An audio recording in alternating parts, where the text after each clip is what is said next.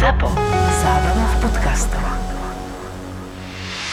Keď túžite krásne bývať. Keď potrebujete úspešne podnikať. Keď sa plánujete presťahovať do lepšieho. Keď chcete výhodne investovať. Je tu pre vás profesionálny tím realitnej kancelárie AZ Property. Byty, rodinné domy, novostavby, pozemky, nebytové priestory. S tým všetkým vám poradí AZ Property.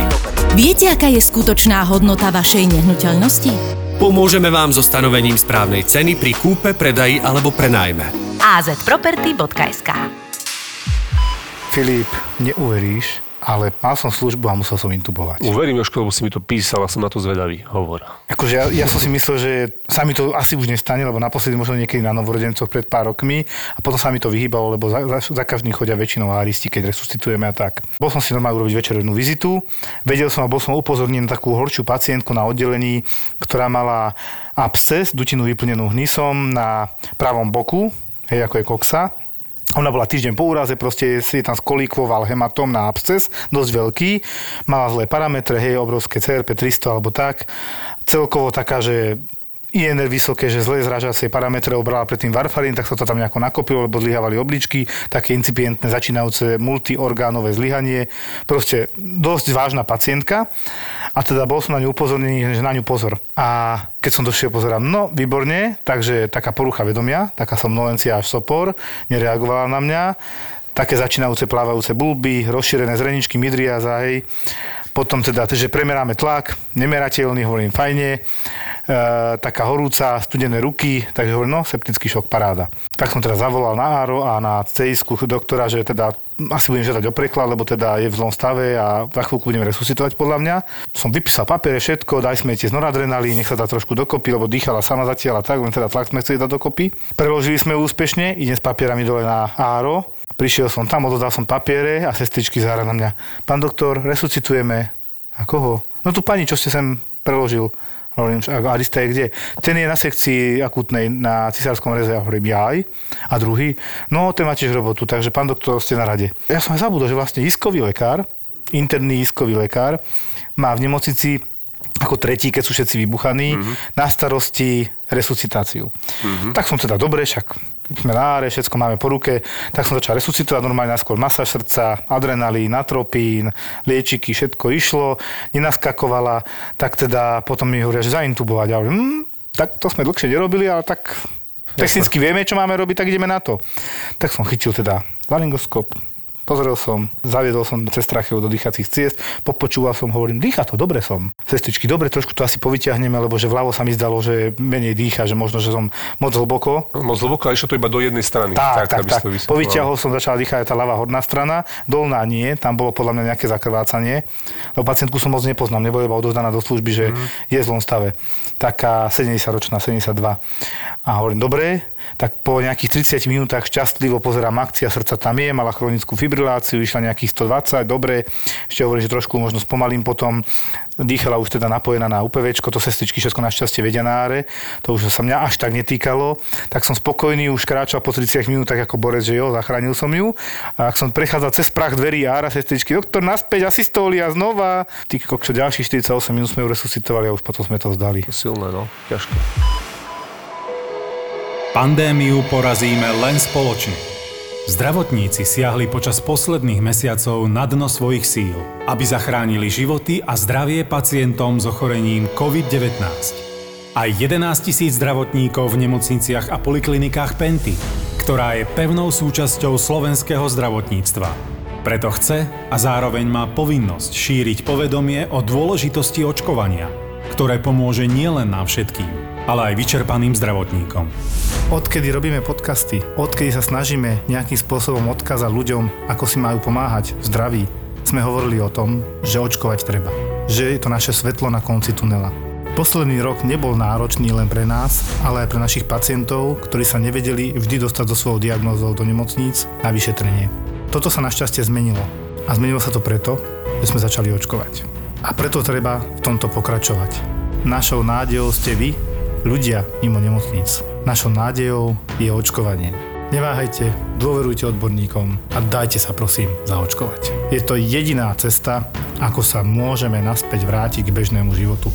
Penta zlepšuje zdravotníctvo a zároveň vám prináša aj túto epizódu podcastu Doktor má Filipa.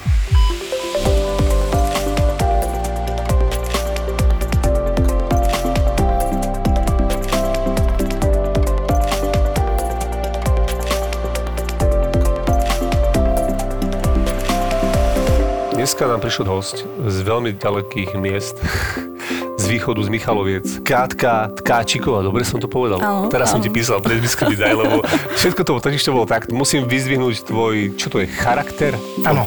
Proste, že ja som jej ráno napísal, odpadol nám jeden host a ty si prišla normálne, lebo sme sa aj tak dohadovali, že by si prišla na budúci týždeň a ty si normálne sadla za 10 minút po nočnej si sa pobalila, je to tak? Áno, áno, presne. 10 minút išla si na autobus Áno. A potom si mala minútu na prestup, aby si stihla áno, ten vlak, ktorý keby si nestihla, aby si neprišla. autobus mi meškal, tak som mala minútu na prestup na vlak, ktorý som našťastie samozrejme stihla, takže som tu. Ty kakos. Takže od rána po nočnej cestuje a aby prišla do nášho podcastu, my si to veľmi vážime. Takže Veľké ahoj. ďakujeme. Pozdravujem Joška Filipa, aj posluchačov. Ďakujeme.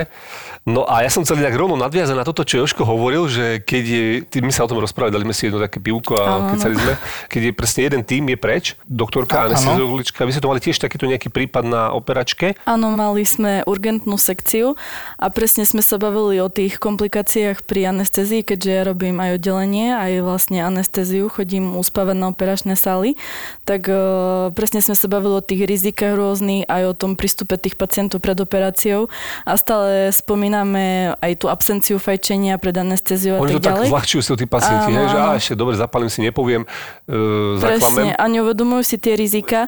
Aj napriek tomu, že to bola tehotná pani, ktorá bola rodička a vlastne mala akutnú sekciu, aj vlastne ešte predtým fajčila, tak uh, hovorím, že vyskytol sa taký problém a aj hovorím, ja mám veľký rešpekt presne pred týmito situáciami, ako sú sekcie, pretože ide vtedy o tie dva životy, nielen o ten jeden život.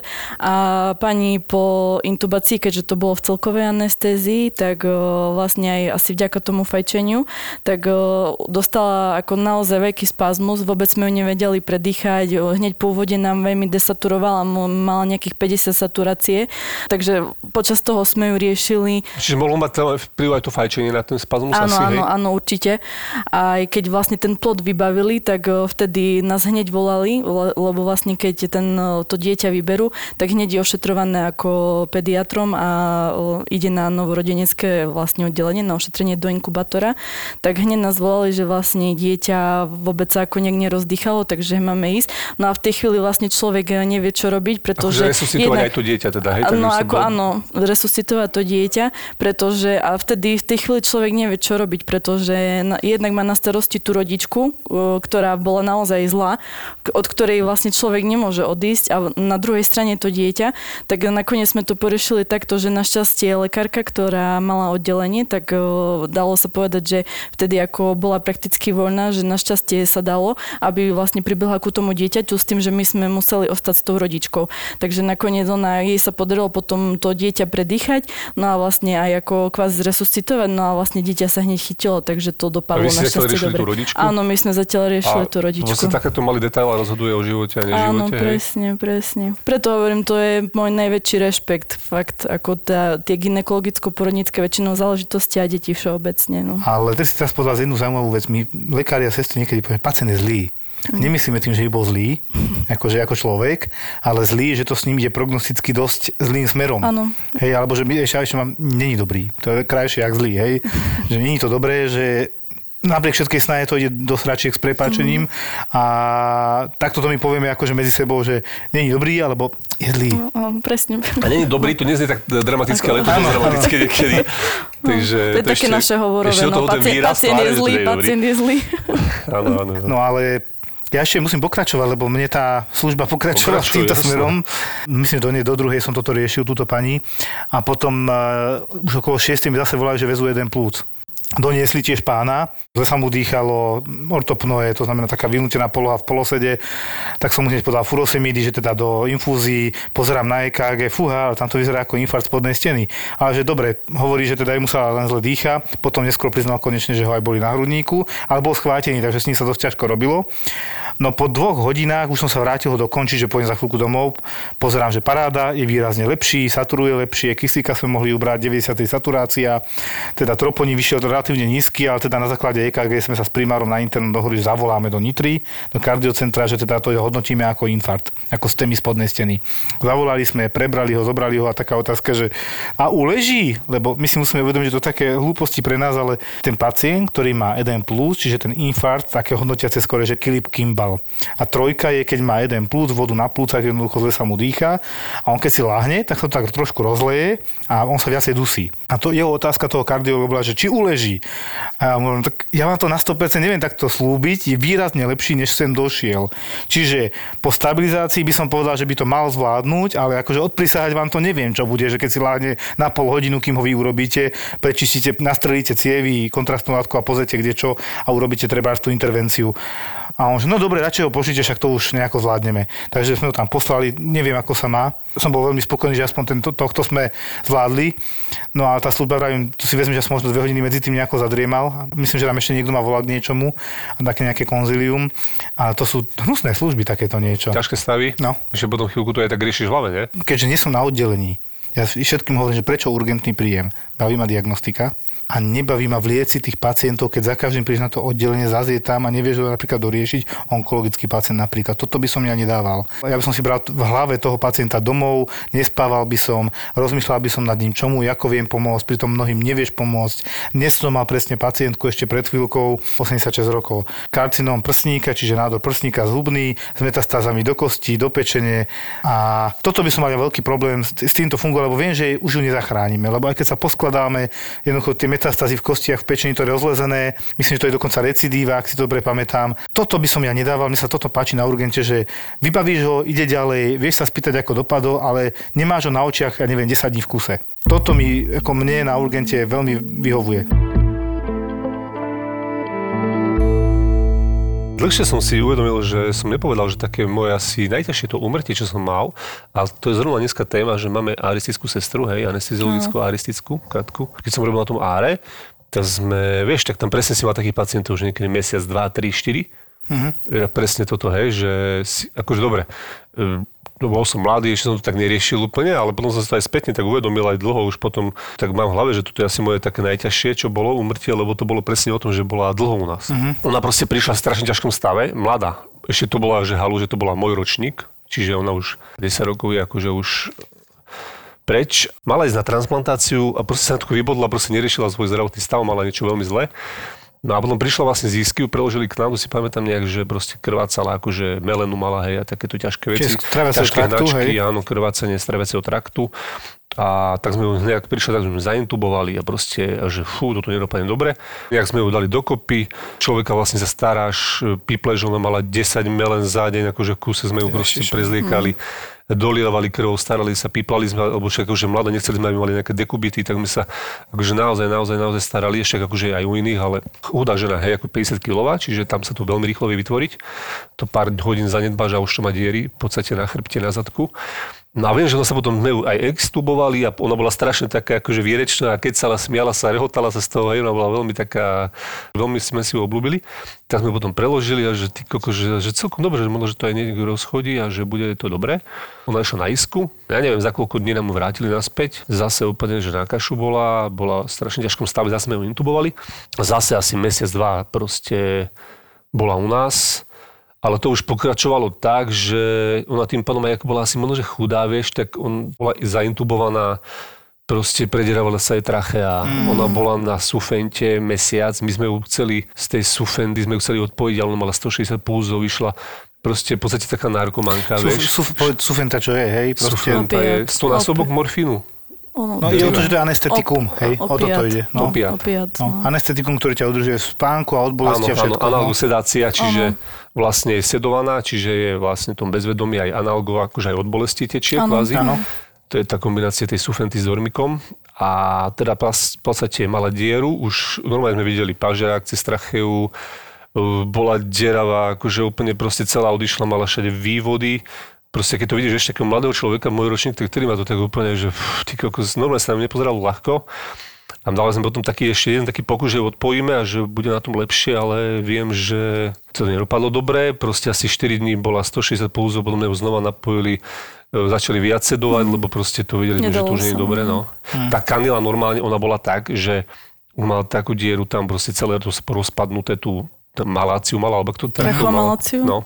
Ako, a preto sme to tam akože aj e, polohovali tú kanilu, aj vypúšťali balónik tam, akože o tú kanilku tak, že Toto ľudia nevedia, že tam môže vzniknúť preležanina Dekobitus, vnútri. Preležanina v Sliznici, trachei. Všade sa niečo o niečo opiera, tak proste sa to vydre a No a rozpadne. to sa vlastne celé rozpadlo a to malo normálne obrovskú dieru už normálne na krku, vravím, a tu sme tam museli tak vypodložiť, normálne sme s tým hrali, akože tampóny pod tú kanilu a keď sa to troška pohlo, už proste nedýchala, už zase sme tam riešili, vieš, traja.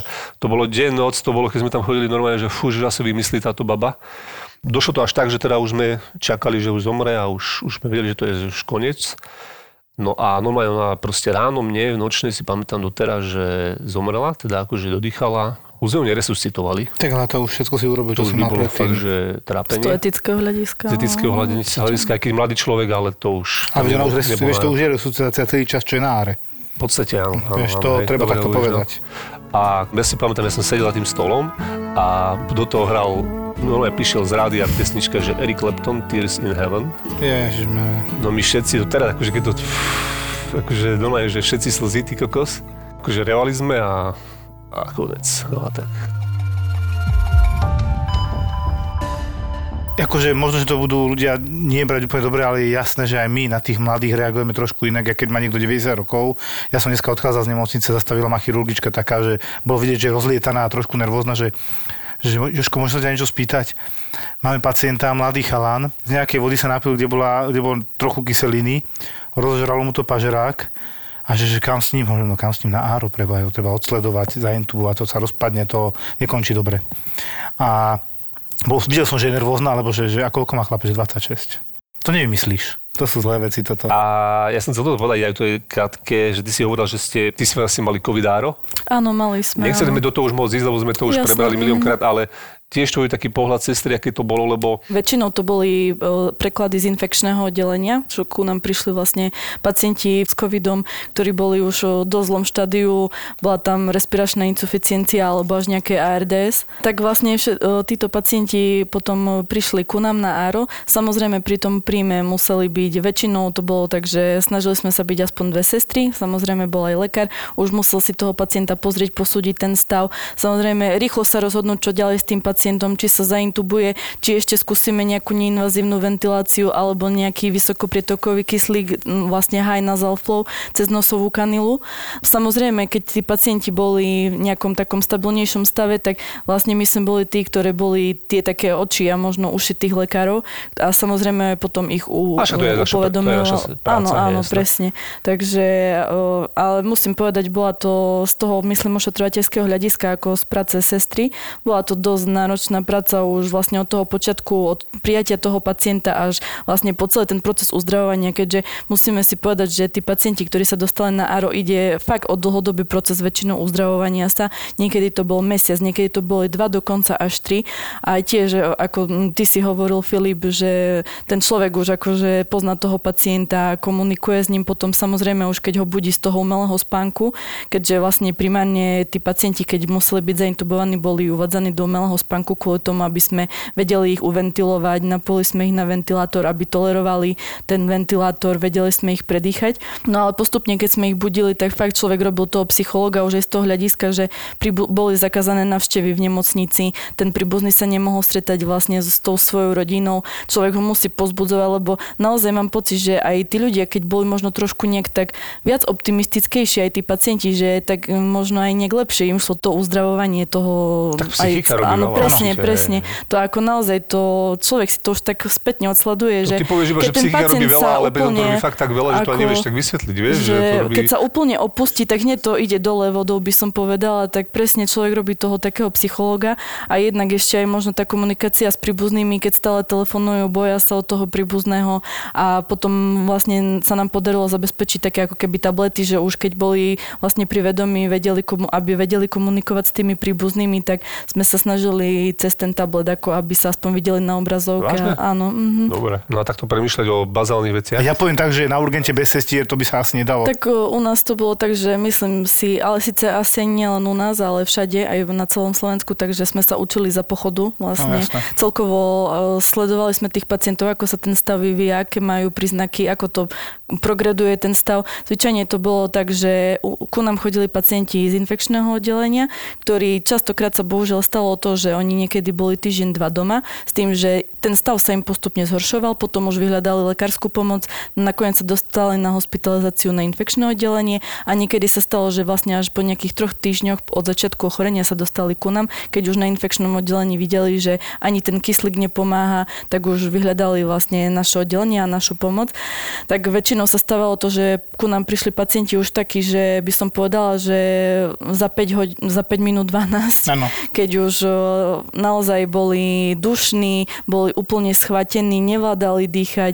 O, Častokrát sa nám stalo, ja naozaj, podľa mňa toto ochorenie ani nemá obdobu ako za nášho pôsobenia, pretože podľa mňa to popiera zatiaľ všetky veci, ktoré som počas svojej praxe videla. V živote som napríklad nevidela, aby niekto mal napríklad 20 saturáciu Áno. a bol ešte pri vedomí a nejakým spôsobom ešte komunikoval, aj keď už možno z posledných síl, ale skutočne tie čísla boli také, čo prakticky si človek povie, že je nezlučiteľné už s tým normálnym fungovaním.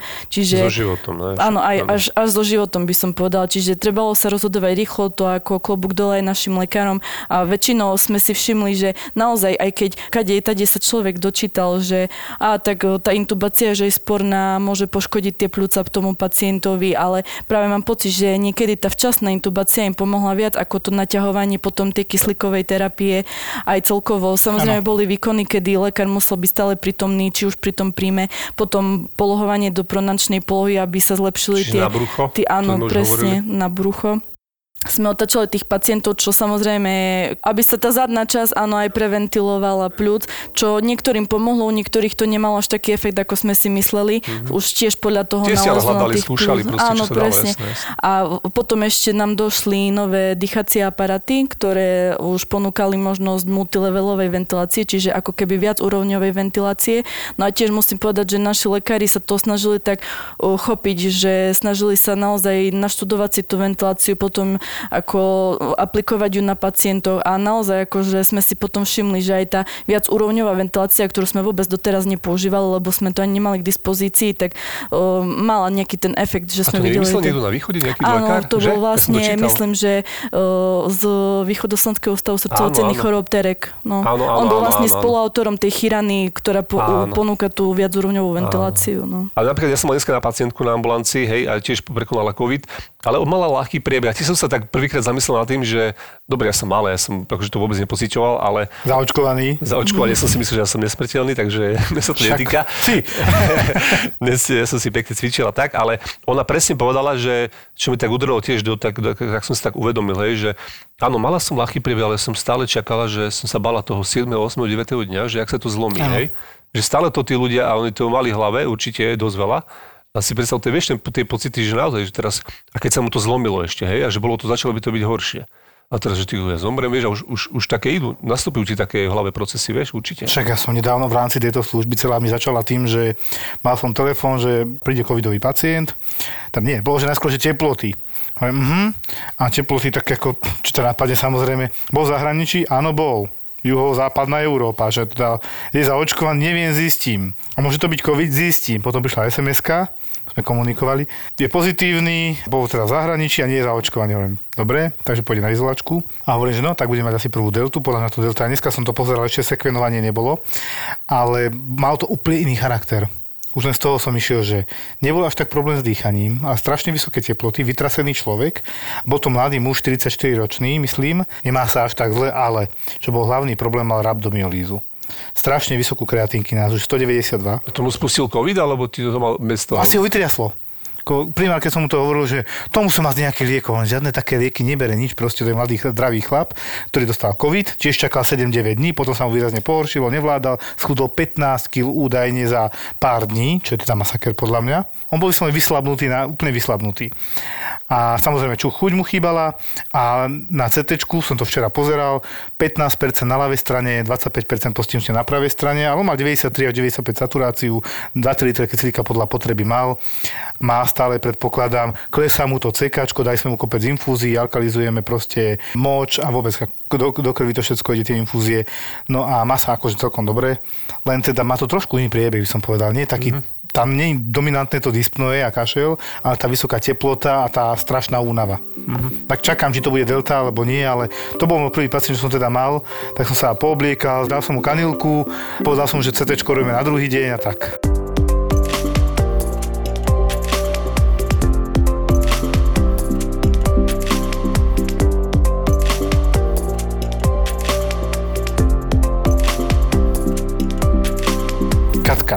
Najmladší, relatívne zdravý človek na covidáre. Koľko má rokov a tak? Mm, ja čo si pamätám, mali sme teraz nie som si istá, či 30 alebo 33 rokov. To už je podobné, hej, to je Bol to chlap bez predchorobia a presne ako dosť na ňo pamätám, pretože z do okolností my sme ho primali. Hedko, no. Áno, tak potom ešte on bol prechodne bol na neinvazívnej ventilácii, bol na vysokopretokovom kyslíku na nosovej kanile. Potom mala som službu, kedy sa vlastne zhoršil, vtedy sme ho museli intubovať, zase to bolo na mojej službe a potom sme mali službu, kedy sme ho, to bolo v priebehu myslím, že asi dvoch týždňov. Potom na mojej službe sme ho resuscitovali a vlastne exitoval. Tak ten mi tak utkvel v pamäti, keďže celý ten priebeh 33 toho... ročný, áno, áno. na nič neliečený, silný, chudý. Tak mal, by som povedala, to BMI asi bolo trošku vyššie. Bol nižší, mal okolo 100 kg, ale mal okolo 160 cm asi, alebo 165 Čiže také BMI okolo 30-35, hej, chápem, chápem. Čiže trošku širší, ale nič iné. Ani tam nevyskočilo, že mal ne, nie, nie. nezistený diabetes, niečo? Nie, nemal vlastne bez predchorobia nejakého zisteného nič, ani my sme nezistili také, čo by bolo niečo také závažné. A presne aj hovorím, že ten strach tých ľudí pred intubáciou, to je na tom najhoršie, že keď ten človek je pri vedomí a fakt je, ten stav jeho sa zhoršuje, tie parametre sa zhoršujú, saturácia mu klesa a už vieme, že to speje k tej intubácii a ten človek je pri vedomí a teraz mu ten lekár, samozrejme možno aj s to sestrou musí vysvetliť, že musíme vás dať do toho malého spánku, aby vám to pomohlo, musíme vás inak ventilovať, lebo už sám nevládzete a ono už väčšinou aj sami na sebe cítia, že už nevládzu. A fakt ako ten strach, keď väčšinou jediná otázka, ktorú sa pýtali, bolo stále, že a preberiem sa potom. Aj to bolo milosrdná lož potom, kedy človek mu povie, že no samozrejme urobíme všetko mm. preto, ale niekedy už človek možno tuší, že môže sa stať aj to, že ten človek Jasne. už vlastne... Teraz si mi pripomenula, že COVID niektorí prirovnajú k chrípočke, pritom chrípka je tiež dosť závažná diagnóza, hej. A hlavne, keď urobí zápal plúc, plúc, lebo bolo obdobie pred pár rokmi, keď slúžil môj kolega Robert, ten tu raz príde, a on tak mal takú, že slúžil isku, skúsený, ale mladší chalán, hej, doktor. A teraz videli sme, že také krvavé oči ráno, alebo vždy taký čiperný. A že čo je, že hrozná služba, že čo sa stalo? Že mal som troch veľmi ťažkých pacientov, dva, dva boli veľmi mladí, všetci mali chrípku, jedna bola staršia, všetci skončili postupne na áre, zaintubovaný, zápal plúc, vírusový a to sme nám kúkali a keď nám to tam referoval, ako okolo nich robil, skákal, potom záristom, resuscitovali, tá staršia pani myslím, že umrela, tí dva to nejako prežili, ale to bolo toľko roboty, keď nám to popisoval celé a že ty kokos. A vtedy, keď prišiel COVID, som si uvedomil, že tieto vírusové zápaly plus, keď sú masívne, to je prúser. Čiže ono sa nie je čo čudovať, že tí ľudia umierali. Lebo my nevieme liečiť vírusový zápal plus prakticky. My nemáme, ako máš antibiotikum, zabijem streptokoka. Nie ty máš tam vírus. Poprvé, on sa množí rýchlejšie ako iné vírusy. Máme antivirotika na hepatitídy, hej, a to sú pomaly množiace sa vírusy a ty máš čas ho nastaviť na to antivirotikum, ono dosť dlho zaberá a nemáš rýchle antivirotikum proti vírusom, ktoré by vedelo takto zabíjať e, COVID. A tie blbosti, že sme našli, že máme taký liek, tak to sú kraviny, hej. Keby taký liek bol, tak ho dávno dávame. Ako, prečo očkujeme, to je to isté, že Očkovanie je oveľa lacnejšie ako prevencia v podstate, než samotná liečba, ktorá stojí niekoľko tisíc eur, lebo tam už do teba dávame pomaly všetko. Potom máš aj antibiotika, lebo mnohokrát je nejaký sekundárny zápal plus bakteriálny, presne. Aj keď u nás, neviem ako u vás, my sme vypočítali, mali sme 5% iba ako sekundárnych infekcií bakteriálnych. Nie je veľa. My sme mávali webináre aj s Michalovcami a niekto z infektologov to tam prednášal, bol tam aj váš vedúci, Pán doktor Pastýr? Áno. Marek Pastýr? a tiež hovoril okolo 5-6% sa pohybovala tá superinfekcia bakteriálna, že to nebolo veľa, že samotný obrovský zápal robil ten vírus hnusný. hej, to je také presne. divné. Lebo od vírusu čakáš nízke CRP. Vírusový zápal. No. Tak. Len tam podľa mňa to CRP, vieš čo bolo, a už teraz to vieme spätne, uh, tam vznikajú tie malinké zrázeniny, čo sme mali minulé pani doktorku Mhm, mm-hmm. ale keď si predstavíš, že tie plúca je v podstate obsahom ako futbalové ihrisko, už sa opakujem, nevadí, tak keď si predstavíš každé tva- trávy, že je vlastne cieva a polovica z nich je upchatá, to je neskutočne veľká časť zrazenín, ktoré tiež robia CRP, hej, to stúpa. Čiže je tam zápal, zo zápalu tam je, sú tam trombózy malých ciev, ale tie cievy majú za úlohu doniesť kyslík na okysličenie a potom ho vráti naspäť do srdiečka a roznáša do tela. A to sa nestalo. Preto tých 20% saturácia ešte dýchali, lebo boli v takej, už dá sa povedať, chronickej respiračnej insuficiencii a v rámci nej sa ešte zhoršili. Preto nám chopkári vydržali najviac bojovať, to ste mali určite aj vy. Áno, jasné. Astmatici chovkári vydržali najviac bojovať, lebo sú čiastočne adaptovaní na zlé podmienky. Hej, je to rozbité ihrisko, keď to tak povie. rozkopané. Rozkopané. Presne záleží, aká bola kvalita predtým tých plúc, ale paradoxne títo nám najdlhšie vydržali bojovať, ale myslím sa, že potom tie embolie ich dorážali. Áno, to mali sme tiež potom aj embolie, určite. Robíš aj na operačkách, robíš aj na oddelení. To je, to je to, čo sa inak mne veľmi páči, lebo my sme to napríklad na Antolske nemali, doteraz to, teraz to skritizujem, lebo my sme proste necirkulovali, hej, my sme nerobili na, na operačkách, neuspávali sme. A to bolo naozaj, to je podľa mňa veľký problém, lebo akože aristická sestra má vedieť aj toto robiť a na operačkách také tebe akože osobne najviac. Mne tak veľmi utkvela jedna pani, respektíve jedna sekcia. Bola to pani, ktorá prišla s tým, že najprv začala v jeden deň slabšie krvácať, slabšie krvácať, potom prišla už do nemocnice s tým, že to krvácanie bolo stále väčšie a väčšie. Samozrejme, hneď išla cez urgentný príjem na oddelenie e, ginekológie, respektíve aj porodnice. No a zistili, že bola samozrejme v 38. týždni tehotenstva, no a zistili, že má vlastne abrupciu placenty, čiže tá Odlupovala placenta, sa áno, tá placenta sa oddeli s tým, že vtedy môže dojsť k tomu veľkému krvácaniu.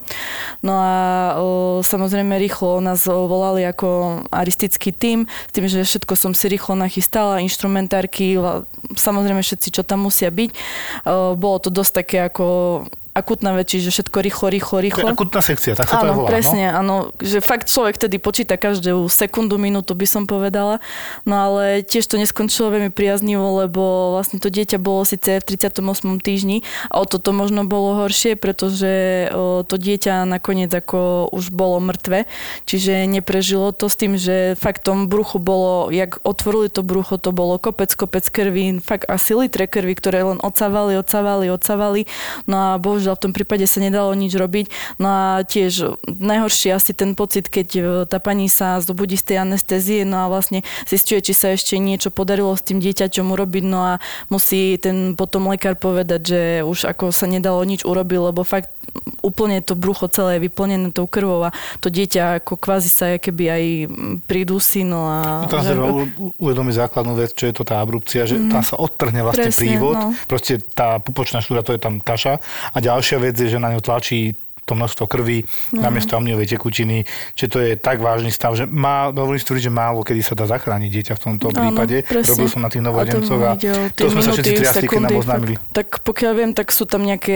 možno súvisiace faktory. Viem, že tam sa spomína v tých súvislostiach o nejaké fajčenie, vysoký vek rodičky. Genetika trošku, jasné, jasné, ale základ je presne to, čo si povedal, trošku životný Áno, štýl, áno. obezita, Áno, no. predchorobie, hej, proste tá áno. pacientka má kardiovaskulárne ochorenia, čiže má väčšiu tendenciu presne k praskaniu hej, žíl a k trombózam a k týmto veciam. A tým pádom presne vyšší vek rodičky, samozrejme sa to môže aj traumaticky stať, tam je možno trošku škoda, že neprišla skôr s tým drobným krvácaním, Áno, mhm. bo ja si myslím, že väčšina žen hneď beží, Keď zakrvácam, idem rodiť, nie. No ale potom už je problém, keď sa to rozleje, tak je s tlakom dole a už je problém. Človek zbiera všetko, aj ten tlak, potom aj, No. a ešte hlavne po tom úvode tej anestézie, keďže tá samotná anestezia, ten úvod znižuje ten tlak, tak potom je aj s tým problém. No. To si pamätám doteraz, to na novorodencoch bol jeden z dôvodov, prečo ginekolog, novorodenský lekár a arista utekajú, tak to bola takáto sekcia. Fakt, že utekajú. Normálne vidíš, jak, jak v Chicago Hope, že bežia. Ja som tiež tak bežal raz, takže viem, čo to je a to není to dobré. Tiež o, v súvislosti s takými tými príhodami ma napadá jedna skúsenosť na oddelení, lebo ako sme s Filipom už aj pred natáčaním rozprávali, že naj, najhoršia je vymenená služba v práci. Áno. No a ako je to taký trošku smutný príbeh, lebo s- súvisí to vlastne s vlakom a s o, celkovo s tými cestami a stále keď sa hovorí, že a tak stala sa nehoda na nejakom priecesti a niekoho zrazil vlak a tak, tak väčšinou utrpí tá druhá strana. My sme mali vlastne paradoxne utrpel ten rušňovodič, pretože um, išiel cez priecestie, išiel kamion, ktorý myslím, že na prívese viezol kombajn. A ten kamion s tým kombajnom sa zasekol na priecesti s tým, že hneď ten vodič ako kontaktoval tie železničné cesty, že zasekol sa na tom priecesti, no ale vlak už bol blízko, nestihli informovať toho Taký rušňovodiča. nezvratný osud, ako sa tam môže No, zaseknúť, vieš, akože no, kamión. no. Čo? nemyslíš? Vieš, No, to. akože že normálna cesta, nie? A my sme mali vtedy nočnú, to si pamätám a vlastne ten rušňovodič už to nestihol ako ubrzdiť, lebo nestihli ho včas informovať, už bol dosť blízko, takže vlastne ten kombajn, ak do neho vrazil s tým vlakom, tak mu prebilo tú kabinu to ako bola boli tráma, viem, že on tam, hlavne myslím, že tam bolo veľké poranenie tej nohy, kvázi tržné poranenie, až také pomliaždené by som povedala, čiže určite tam bolo veľké krvácanie a tak ďalej. No oni ho síce ešte stihli do vesku nám na áro, už bol zaintubovaný vlastne v lekárskej rýchlej a tiež presne sme riešili, hneď sme dávali transfúzie, dávali sme vás do presory, snažili sme sa mu nejaký tlak vyrobiť, nedarilo sa nám, fakt to prúdom tiekli tie transfúzie, no a potom ako bohužiaľ sa nám ho nepodarilo zachrániť a presne žena potom prišla chudina veľmi plakala a presne hovorila, že on ten deň nemal byť v tej práci, že bral na miesto kolegu službu a Ale presne tak je toto ti jasné, že on sa obetoval. No, Pretože si predstav tú situáciu. Áno. Ja som pochopil jednu vec, on tam brzdil. Čiže musel byť vpredu. Presne, Keby sa na to vysral a beží dozadu, lebo vidí, že narazí, to musel vidieť 10-15 sekúnd predtým. Ale už to nestíhal, ale povedal si, že robí všetko preto, ale musel vedieť, že schytá priamy náraz, ako keby utekal dozadu, tak má väčšiu šancu prežiť. Čiže podľa mňa on sa obetoval.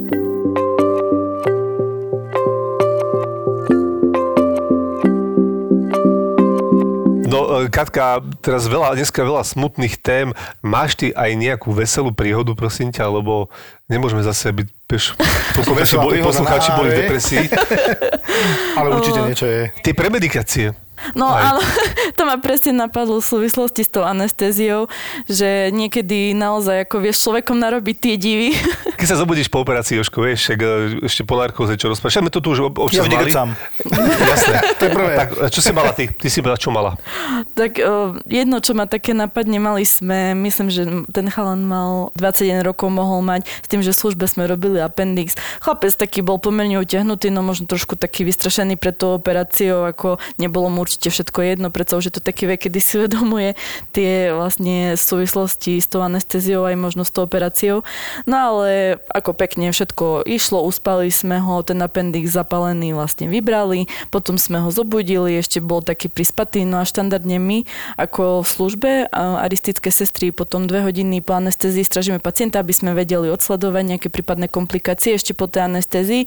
No a potom chlapec sa nám pekne prebral, no a on mi začal tie dve hodiny mi tam spieval všetky pesničky od vymyslu sveta, zo slovenskej scény, zo zahraničnej scény, dokonca prešla do nejakých takých rómskych pesničiek tak, a ešte s takým pekným prízvukom, takže som tam mala úplne zabavu, myslím, že to bolo nejak večer 10 alebo 11 hodín, takže som potom do rána počúvala. hodiny normálne išiel? Fakt? Áno, išiel, no ako celkom mu to išlo podľa mňa, že, že možno by sa ju chytil v tej branži, no ale, ale to bolo také ako, a potom tiež už potom postupne si možno začal uvedomovať po tej hodine a pol, že ako čo sa s ním deje, takže že no, že čo si myslíte, dobre mi to išlo, že cipana, to sú také halušky.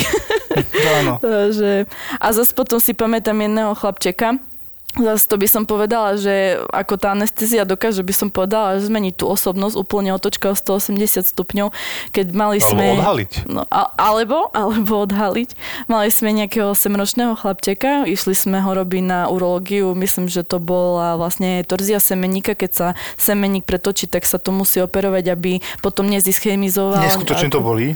A, Aby vedeli ľudia, a väčšinou s tým detičky prídu. prídu, s tým detičky prídu, že ich to boli, sa stiažujú potom rodičom, no tak najlepšie to zoperať do niekoľkých hodín, aby to potom nezischemizovalo, neznekritizovalo. Aby to prežilo, ten Áno, presne, jasné. aby ho nemuseli vybrať.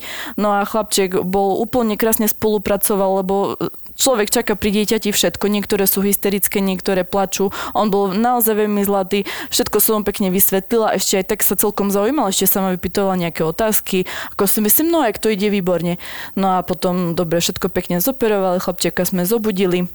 Chvíľu si pospal, zavolala som medzi tým potom matku na zobudzacú izbu, že keď sa chlapec preberie, aby bola pri ňom. No, no od momentu, ako otvoril oči a išiel jak pila začal. Ja vás všetkých nenavidím. Normálne tej mamičke nakladal, že on tu prosto nebude, jak on ju nenavidí, že on... Osemročný. Áno, presne. A ona úplne s takým zdeseným výrazom v tvári na mňa pozera, že čo my syn. sme jej vymenili toho syna, čo my sme s ním urobili, že ona nerozumie, že čo sa mu porobilo, že v živote ho takéhoto nevidela. No a nevedela ho za tú cenu udržať, on stále, lebo on ide preč, on tu nebude s takými idiotmi a normálne takéto presne slova používal, že akože úplne hovorím, že išiel ako, aj tej mamičke v kuse tam nakladal, už mu hovorím, že ale veď mamka ti nič nerobila, veď už ju nechá a on stále do ní tie dve hodiny a on hustil a hustil a Koľko si hustil. vypočula všetko, čo sa o ňom nahromadilo. A ja Chuderka. som už naozaj ľutovala, lebo ona za to chudina nemohla a ona fakt Dostala nechápala. feedback, dostala feedback za 8 Možno za to všetko. za to Ale však on sa potom zlepšil, nie? Potom sa vrátil Tak ako už ona hovorila, že potom spätne ešte, keď som sa s ňou rozprávala, alebo som ju potom stretla, tak hovorila, že asi po nejakých troch hodinách od tej operácie, že potom už na izbe sa trošku dal, Ja, že sa spamätal, do, nie, sa dal do poriadku, že sa spamätal, ale že vôbec nechápala, že čo to má byť, že ako v živote ho takéhoto nevidela, že úplne niekto jej vymenil syna, mala Ne, pocit. dostala hodnotenie proste za tú výchovu 8 ročnú a asi ju to, to nepotešilo. A ty si mala ešte jeden prípad z tej babičke, čo si hovorila, áno, jasné, jasné, babička, no to bola taká veľmi zlatá babička, nejaká, myslím, že 90 ročná, tiež o, myslím, že tam bola nejaká fraktúra, tuším.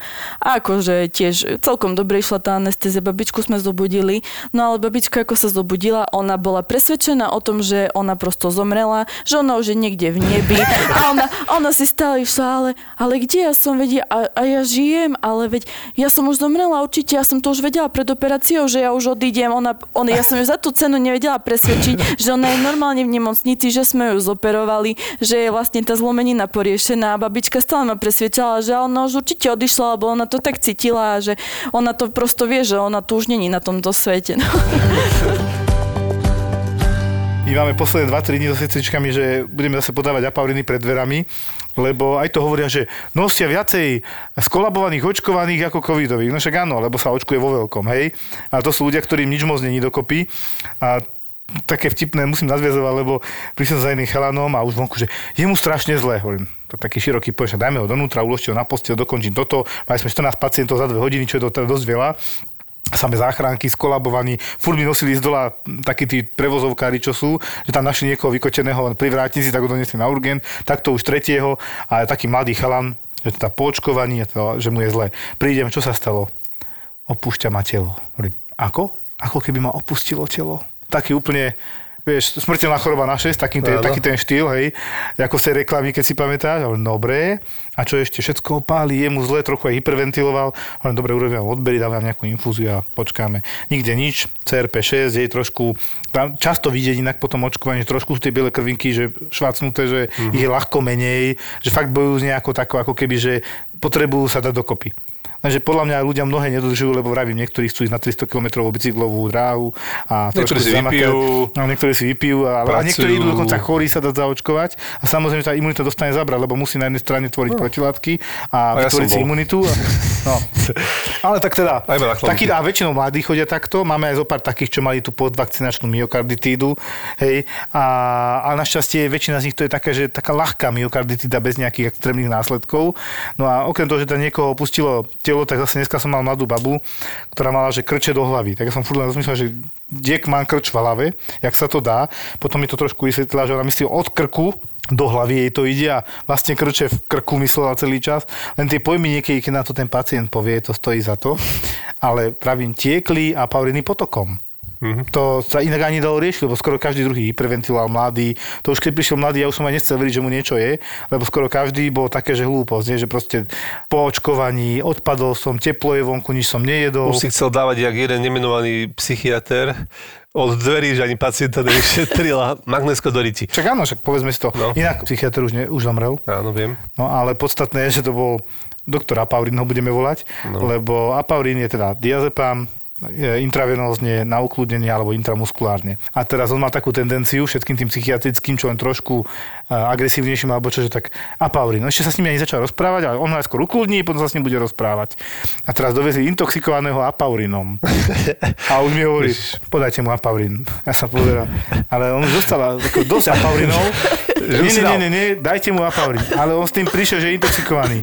Dobre, pán doktor, zavolajte mi ho a predtým mu podajte apaurin. A išiel si svoje. A ja už, že Sestrička, ja to vzdávam, tak mu dajte ten apaurin.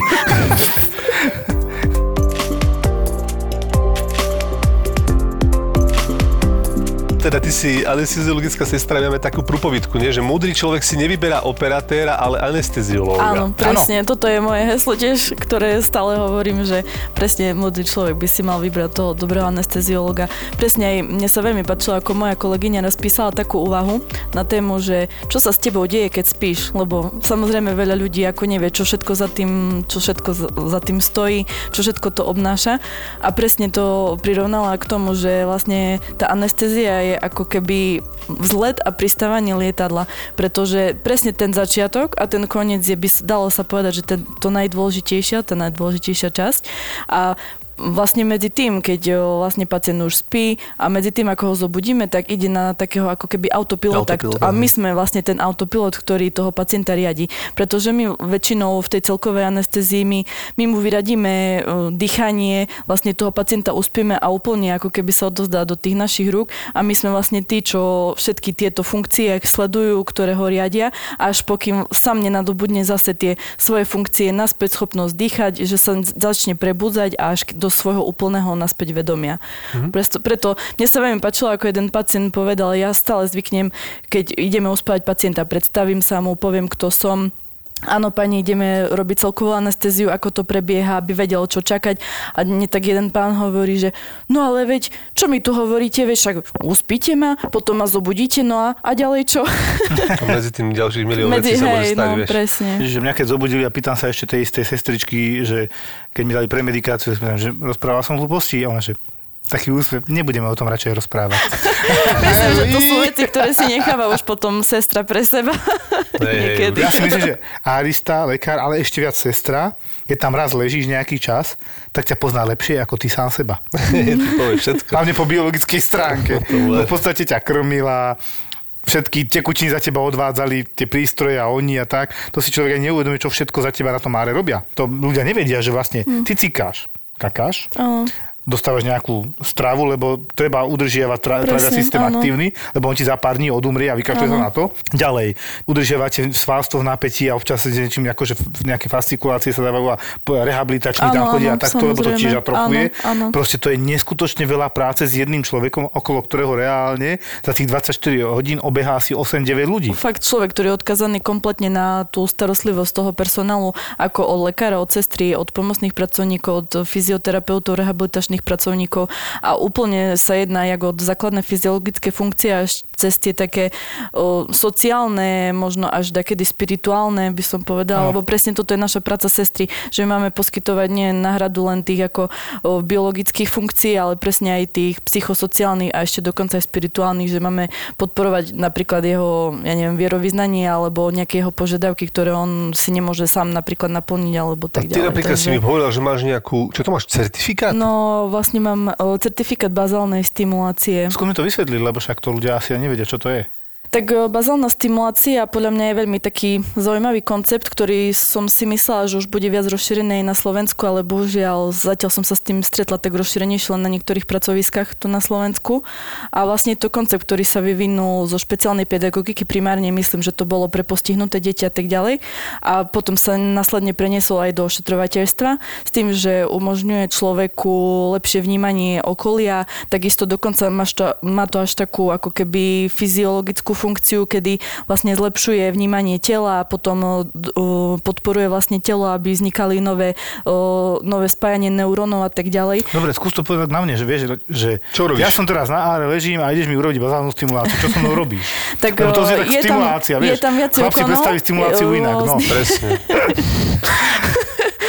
Tak e, začínam to väčšinou tým, že e, tú stimuláciu poskytujeme, dá sa povedať, že môže sa poskytovať každému, jak pacientovi pri vedomí, tak pacientovi v terminálnom štádiu. Najčastejšie samozrejme sa využíva u pacientov, ktorí sú vo vigilnej kome, čiže v ďalej kome. U nich sa, ako je to také najčastejšie, by som povedala.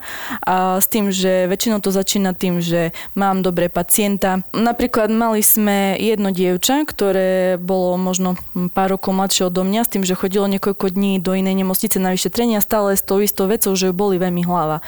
No a nakoniec asi po troch, štyroch dňoch, čo nič nezistili, tá hlava ju stále veľmi bolela, dostala sa potom do našej nemocnice s tým, že dobre išla na vyšetrenie na neurologickú ambulanciu, poslali ju na CT a presne už na, to CT volali, že je tam nejaké mladé dievča, že im na CT zakrčovalo, vlastne dostalo epileptický Epileptický záchvat, o, dokonca sa pozvracala, upadla im do bezvedomia s tým, že no samozrejme už my sme tam išli, na CT následne zistili, že má nejakú veľkú hemoragiu, akože Zakrvácala? áno, zakrvácala. No a s tým, že prišla ku nám na ERO, samozrejme už bola zaintubovaná, uspatá. No a o, vlastne väčšinou štandard je taký, že tých pár dní pacient je v tom umelom spánku, ako aj ona bola. Potom sme ju postupne z dňa na deň ako prebudzali z toho umelého spánku, aby neurolog mohol zistiť vedomie toho pacienta, ako sa budí. No a presne ona sa taká javila, ako tá bdela komanda sa povedať, že áno, síce otvárala oči, nefixovala vôbec pohľad, nekomunikovala, o, možno mala len také nejaké prežúvacie alebo zývacie automatizmy. Presne, pohľad, takže také- tie príznaky tej komy vigile. No a s tým, že snažili sme sa na nej aplikovať, aj samozrejme väčšinou do toho treba zapájať tých príbuzných a zisťovať o nich takú tú, sa to volá biografická anamnéza, kedy zistíme od príbuzných, čo ten človek preferoval, napríklad aké vône, aké chute mal rád, napríklad akú hudbu počúval, jak ju najčastejšie oslovovali, lebo samozrejme každý preferuje iné oslovenie napríklad, takže či krstným menom alebo nejaká zdrobnenina a tak. No a vlastne v spolupráci s tými príbuznými sa už snažíme potom to aplikovať do praxe, čiže um, aplikujeme to, že prídeme ku nej, najprv je ten iniciálny dotyk, kedy stále vlastne, keď niečo robíme s tým pacientom, mali by sme mu dať vedieť, že sme vlastne pri ňom, ide sa s ním niečo robiť. Väčšinou ten iniciálny dotyk je na ruke alebo na ramene toho pacienta, oslovíme ho menom alebo preferovaným tým ako oslovením, ktoré príbuzní chcú. Stále ho oboznámime s tým, že čo s ním ideme robiť. Povieme napríklad, ja neviem, idem ti prelepiť nejakú, nejakú lepku na tele, aby vedela, že čo sa s ňou deje. Dá sa tam zakomponovať podľa mňa veľmi, veľmi veľa všelijakých pomôcok, ako napríklad do, a- do zorného poľa toho pacienta, keď má otvorené oči, nalepiť fotografie s príbuznými. My potom príbuzní nahrali obľúbenú hudbu, aj nejaké audio nahrávky hlasov svojich príbuzných, že jej tam niečo rozprávali do MP3, tak sme jej to púšťali. Potom napríklad nejaké chuťové štetôčky, napríklad s citrónovou príchuťou a tak ďalej. Neviem presne, ako je teraz stave, s tým, že my sme ju potom videli možno o nejakých pár mesiacov od toho, čo bola, ležala u nás, ale bolo tam vidno ten pokrok, pretože o, väčšinou z toho, z tej komy vigile už to je taká um, ako keby uzdravovanie toho stavu, že vidíme nejaký pokrok napríklad na mimike, no a vlastne potom, keď sme jej púšťali tie nahrávky, tak začala plakať, normálne slzy jej tiekli, že človek vidí, že ako keby tú reakciu toho človeka, že nemá už pocit, že je to úplne človek bez akéhokoľvek vnímania. Je tam že, reakcia nejaká, že, chápem. že je tam nejaká reakcia, aj keď možno ten človek ešte plne nejak e, není pri vedomí, alebo nevie adekvátne odpovedať, alebo tak, ale vidíte, že prosto asi s tým človekom sa niečo deje. Samozrejme sú aj stavy, kedy ten ten progres nevidno. Už som videla aj takých pacientov, ale najčastejšie to uzdravovanie môže nastať u tých e, buď takých akutných vecí, alebo u tých e, traumatických zmien, že ešte keď napríklad je tam nejaký jeden mozgu, že sa vie zmierniť a tak, tak postupne môže nastať to také ako keby uzdravovanie toho pacienta, ale už keď ten stav trvá, myslím, že tam sa hovorí od nejakých 6 mesiacov a viac, že keď ten stav sa nezvykne meniť, tak už sa nepredpokladá, že vidno tam nejaký rozdiel u toho pacienta. Akože nevieme, či to úplne, že či vieš to nejako, že pomáha, ale ja som napríklad za, lebo ako nič to nestojí, že keď tam troška presne. aktivity Ja som dávnejšie hovoril, že to pomáha, že som mal... toho Ja, ja som hovoril, že ja sa tiež bavím s pacientmi, Čo- ale som čo- sa A ja čo s nimi stále veľa rozprávam, ja Ja, ja sa cítim niekedy úplne jak Magor, že ja stále len prídem ku tomu pacientu a len s ním rozprávam a rozprávam. Že robíš na áre a prídeš vykecať z roboty, vieš, že sa ja som došiel dávnejšie na neurologickú isku, bol tam pacient vo vigilnej kome, tak ma to tak, som si tak prečítal, zaujalo ma to, prišiel som k nemu, keď som videl v ďalke, mal 50 frekvenciu, prišiel som k nemu 80. Zaujímavé. Tam išiel som ďalej, 50. Áno, som sa približil 80, že on na mňa reaguje. A sestrička, že ale áno, a úplne tak spozornila, že reaguje. A že dobrý, ako, a tak som s ním začal kecať. Bo Vyzerá to ako taký chlap, taký roboš, a tak som s ním tak, vieš, nie, že pleskneš po pupku, čauchujú, hej, ale normálne. No, ale akože, a ona hovorí, že ale reaguje, toto ešte nerobil. Dokonca sa jej zdalo, že nejak inak žmurka, lebo ona vedela, tá sestrička ho lepšie poznala. A ja hovorím, čo, zostanem tu pri ňom celú noc, pokecáme, ale oni podľa mňa reagujú, lebo môj brat mal kamaráta, čo tiež mal úraz mozgu, bol v bezvedomí niekoľko mesiacov, mladý chlapec, a že on všetko vnímal. Len nevedel na to odpovedať. On sa potom aj prebral z tých šťastnejších, ktorých teda málo, a že si väčšinu tých vecí pamätal. No. Takže ako oni určite vnímajú aj v tej vigilnej kome, otázka je, my nevieme, ako veľmi vnímajú. To, to by Presne, nám vedeli povedať, áno. keď sa totálne preberú. Ale myslím si, že je to koncept, ktorý ako Dobrá Filip vec. hovorí, že to neuškodí a tiež sa mi veľmi páči, ako vlastne slova použila, je, myslím, že jedinou certifikovanou lektorkou tohto ako konceptu je len v Česku Karolina Fridlova, ktorá to študovala až v Rakúsku, čiže okrem nej myslím, keď mám správne informácie, tak myslím, že okrem nej tu nikto není zatiaľ ako certifikovaný na tento koncept. A ona hovorí, že vnímam tak dlho, dokedy dýcham. A si myslím, že naozaj je to pravda, že u tých ľudí, dokedy ten pacient žije, dokedy dýcha, tak stále je tam možnosť a predpoklad, že on naozaj môže vnímať to okolie a nikdy nevieme, čo vníma. No. Ako je, je treba povedať, že vzhľadom na tak malé obyvateľstvo, ako my máme, my nepotrebujeme asi 10 takých ľudí a zo pár by sa ich zišlo, ktorí by vedeli ale cestovať. Toto je ten Áno, problém. no. A možno postupne zaškodovať aj e, na svojom Áno, pracovisku áno. kolegov a tak ďalej, že aby sa to nejak tak postupne rozšírilo a možno aj viacej využívalo v No a praxi. pokročilá stimulácia, čo už plngáš dole, alebo inak? O, tak o, ešte potom v základnom kurze vlastne tam sa učia všelijaké masa stimulujúce dýchanie a sa vlastne podporuje to tiež k dýchaniu pacienta, aby lepšie vylúčoval možno sekret. Samozrejme vnímanie svoj, svojich koncových častí tela. Dokonca my sme si to sami na sebe ešte na, na kurze skúšali, že aké to je, aký to je pocit, keď pacient je priputaný na lôžko a len leží. A skutočne po tých pár minútach, možno aj keby vy ste si to skúsili, tak e, po pár minútach človek ako keby stráca hranice svojho tela. Má pocit, že už nevie, kde mu končí, začína ruka, nevie, kde končí, začína prst, e, nevie, kde mu končí, začína chodidlo a presne my máme za úlohu to, aby sme mu pripomínali hranice toho tela. Čiže napríklad e, časté masáže alebo napríklad je tam využívajú sa rôzne techniky polohovania, čo aj veľmi sa využíva na neonatologických jednotkách. Novorodenských. Áno, na novorodencoch. Napríklad poloha hniezdo alebo mumia, že vlastne je obklopené všelijakými vankúšmi, aby presne vnímalo hranice toho svojho tela, aby nemalo pocit, že sa ako keby rozplýva do tej podložky a do tej postele. a tak. Presne, Jasné, áno. jasné. Čiže toto je vlastne naša úloha aj ako keby stále tie neuróny tiež podporovať k tomu, aby sa urobili si nejaké nové spojenia, aby ten pacient naozaj vnímal to svoje telo a tiež ako rozprávať s ním a tak všelijaké masáže, no a už na, na tých nadstavbových školeniach tam myslím, že sa ešte učia nejaké ešte ďalšie techniky, akože tej stimulácie. Zatiaľ hovorím, ešte som to neabsolvovala, takže... Jasné. Je to veľmi zaujímavé.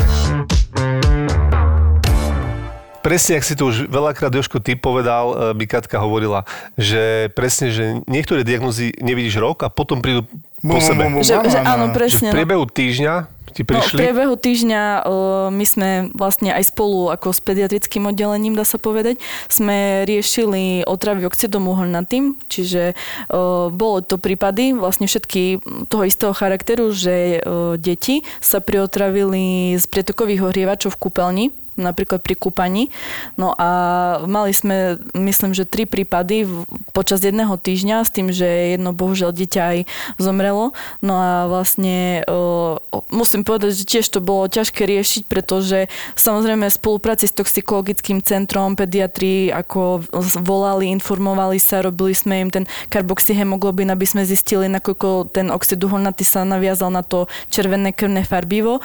No a potom tam už niekedy indikovaná až hyperbarická komora, kedy sa vlastne vytlačiť. vytlačí ten oxid uholnatý. No a o, tiež sme mali presne toho chlapčeka, ktorý nakoniec akože zomrel. Chodili sme tam dosť aj my ako spolupráci s pediatrami pozerať na to dieťa, ale vyslovene ono sa nám pred očami horšilo.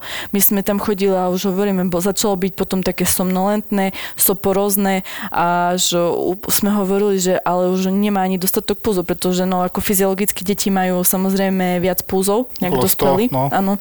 A už sme stále sledovali tak postupne, no ale kvázi ono už bolo také bradykardické a stále sme chodili ho pozrieť a hovoríme, že ale toto nebude dobre a stále volali do toho toxikologického centra, samozrejme naordinovaný kyslík a tak ďalej, no ale nakoniec sa stalo to, že asi ten kyslík mu už nepostačoval, aj keď výsledky toho karboxyhemoglobinu neboli také, aby išiel do tej hyperbarickej komory, no ale potom odrazu stal sa mu tak skomplikoval, že vlastne v priebehu 5 minút sme resuscitovali, no a nakoniec ani sa nepodarilo zresuscitovať, lebo tam je Neurogénny šok, ťažká hypoxia, no. no a Ten mozog to Takže nezvládne, presne, no. Ten prvý trpí. a vlastne boli tri také prípady s tým, že dvaja, myslím, že sa z toho dostali a mali sme ešte jedného takého chalana, vlastne 17-ročného tiež, ktorý sa presne kúpal vo vani s tým, že potom ho našla babka, že už bol v bezvedomí.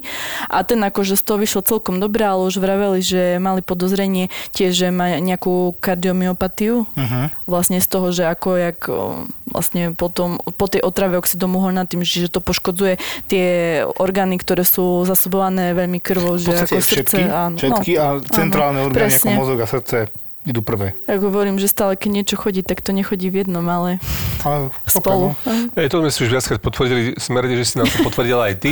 A sme radi, že si tu bola a že si absolvoval tú brutálnu štreku, ešte raz pripomínam. Takže ďakujeme ti, Katka, A ja ďakujem že za si nás navštívila. Ja si myslím, že Katke by sme mohli za odmenu aspoň nejaké tričko z našeho merču, kde si môžu ľudia objednať tiež tričko na www.zabavavpodcastoch.sk a Katke by sme mohli darovať také nejaké tričko za odmenu, lebo takú štreku z Michaloviec sem, ako koľko je to hodín? 6 alebo 8, už teraz neviem. Tak to zaslúži aj dve, aj mikinu. Alebo pohárik, dáme hrnček aspoň. A tam máš, že ten infarkt, vieš. toho máme? Najprv infarkt, najprv infarkt, potom raňajky, tak ona si dala najprv akože cestu autobusom. Takže Taká adrenalinová cesta, no. super, ale tak máš pekný deň, dúfam. A dúfam, že ťa to tu bavilo, lebo my- nás to veľmi bavilo. Jasné. Dobre, ďakujem veľmi pekne. Ďakujem. Presne v tom období, keď ty si mal rád toto, ja som mal rád ten album Ten od Pearl Jam. Oni vyšli úplne v rovnakom čase viac. Ale tak Jeremy je tak silná pesnička, čo si myslím, že to je presne ako bol Smells Like Teen Spirit, tak pri Pearl Jam je Jeremy. To je tá pesnička, ktorá v podstate rozkopla tie dvere a už ostali navždy otvorené. Mm, a že vraj gentlemani.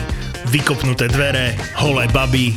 Nahrávalo sa to teda na futbalovom štadióne vo Wimbledone v Londýne, kde nahovorili dokonca nie 30, ale údajne asi 40 profesionálnych modeliek, ktoré bez nejakých problémov donútili k tomu, aby sa tie modelky úplne vyzvekli do naha a na bicykli chodili okolo toho štadiónu. A tam z toho natáčali ten kontroverzný videoklip, ktorý sa žiaľ nikdy moc nejak neuverejnil, lebo dokonca dodnes je na YouTube e, zakázané, lebo je tam nahota. Príbehy pop music v podaní hudobných gentlemanov Juraja Čurného a Fleba. Adam Clayton, práve v, keď sa nahrával ten album Achtung Baby, tak ten Adam Clayton, on bol jediný z YouTube, kto, lebo ako vieš, Bono, aj Larry Mullen Jr. aj Age, oni sa mladí oženili, oni mali 22 rokov, už mali ženy, ale ten Adam Clayton, on bol strašne taký svetobežník a trošku sukničkarom v tom období, keď sa nahrával album Achtung Baby, myslím si, že mal vzťah s Naomi Campbell. A tomu Adamu Claytonovi sa v 89. roku stala udalosť, že bol dokonca zavretý. Lebo, Marihuanu. Hej, našli mu marihuana, mal nejaké problémy s tým, bolo aj úplne evidentné, že bol silný užívateľ tej drogy a, a trošku sa mu to vymykalo spod kontroly. Sex, drogy a rock'n'roll v novom podcaste v produkcii ZAPO. Hudobní gentlemani. Keď si zoberieš, eh, keď bol Band Aid Do They Know It's Christmas, no kto spieval z Vem, aj keď tam boli obidvaja? No George Michael. Áno, a ty vieš, kvôli čomu ten Andrew Ridgely tam figuroval v tom? To neviem, priznám sa, že No a Juraj sa priznal. V prvom hudobnom podcaste, ktorý nepotrebuje playlist. Garantujem vám, že po každej epizóde hudobných gentlemanov dostanete dostanete chuť minimálne na jeden album, ktorý si okamžite stiahnete do telefónu. Kedy ste naposledy počúvali Achtung Baby od YouTube? ZAPO má nový podcast. Hudobní džentlmeni s Jurajom Čurným a Flebom. ZAPO. Zábrná v podcastovách.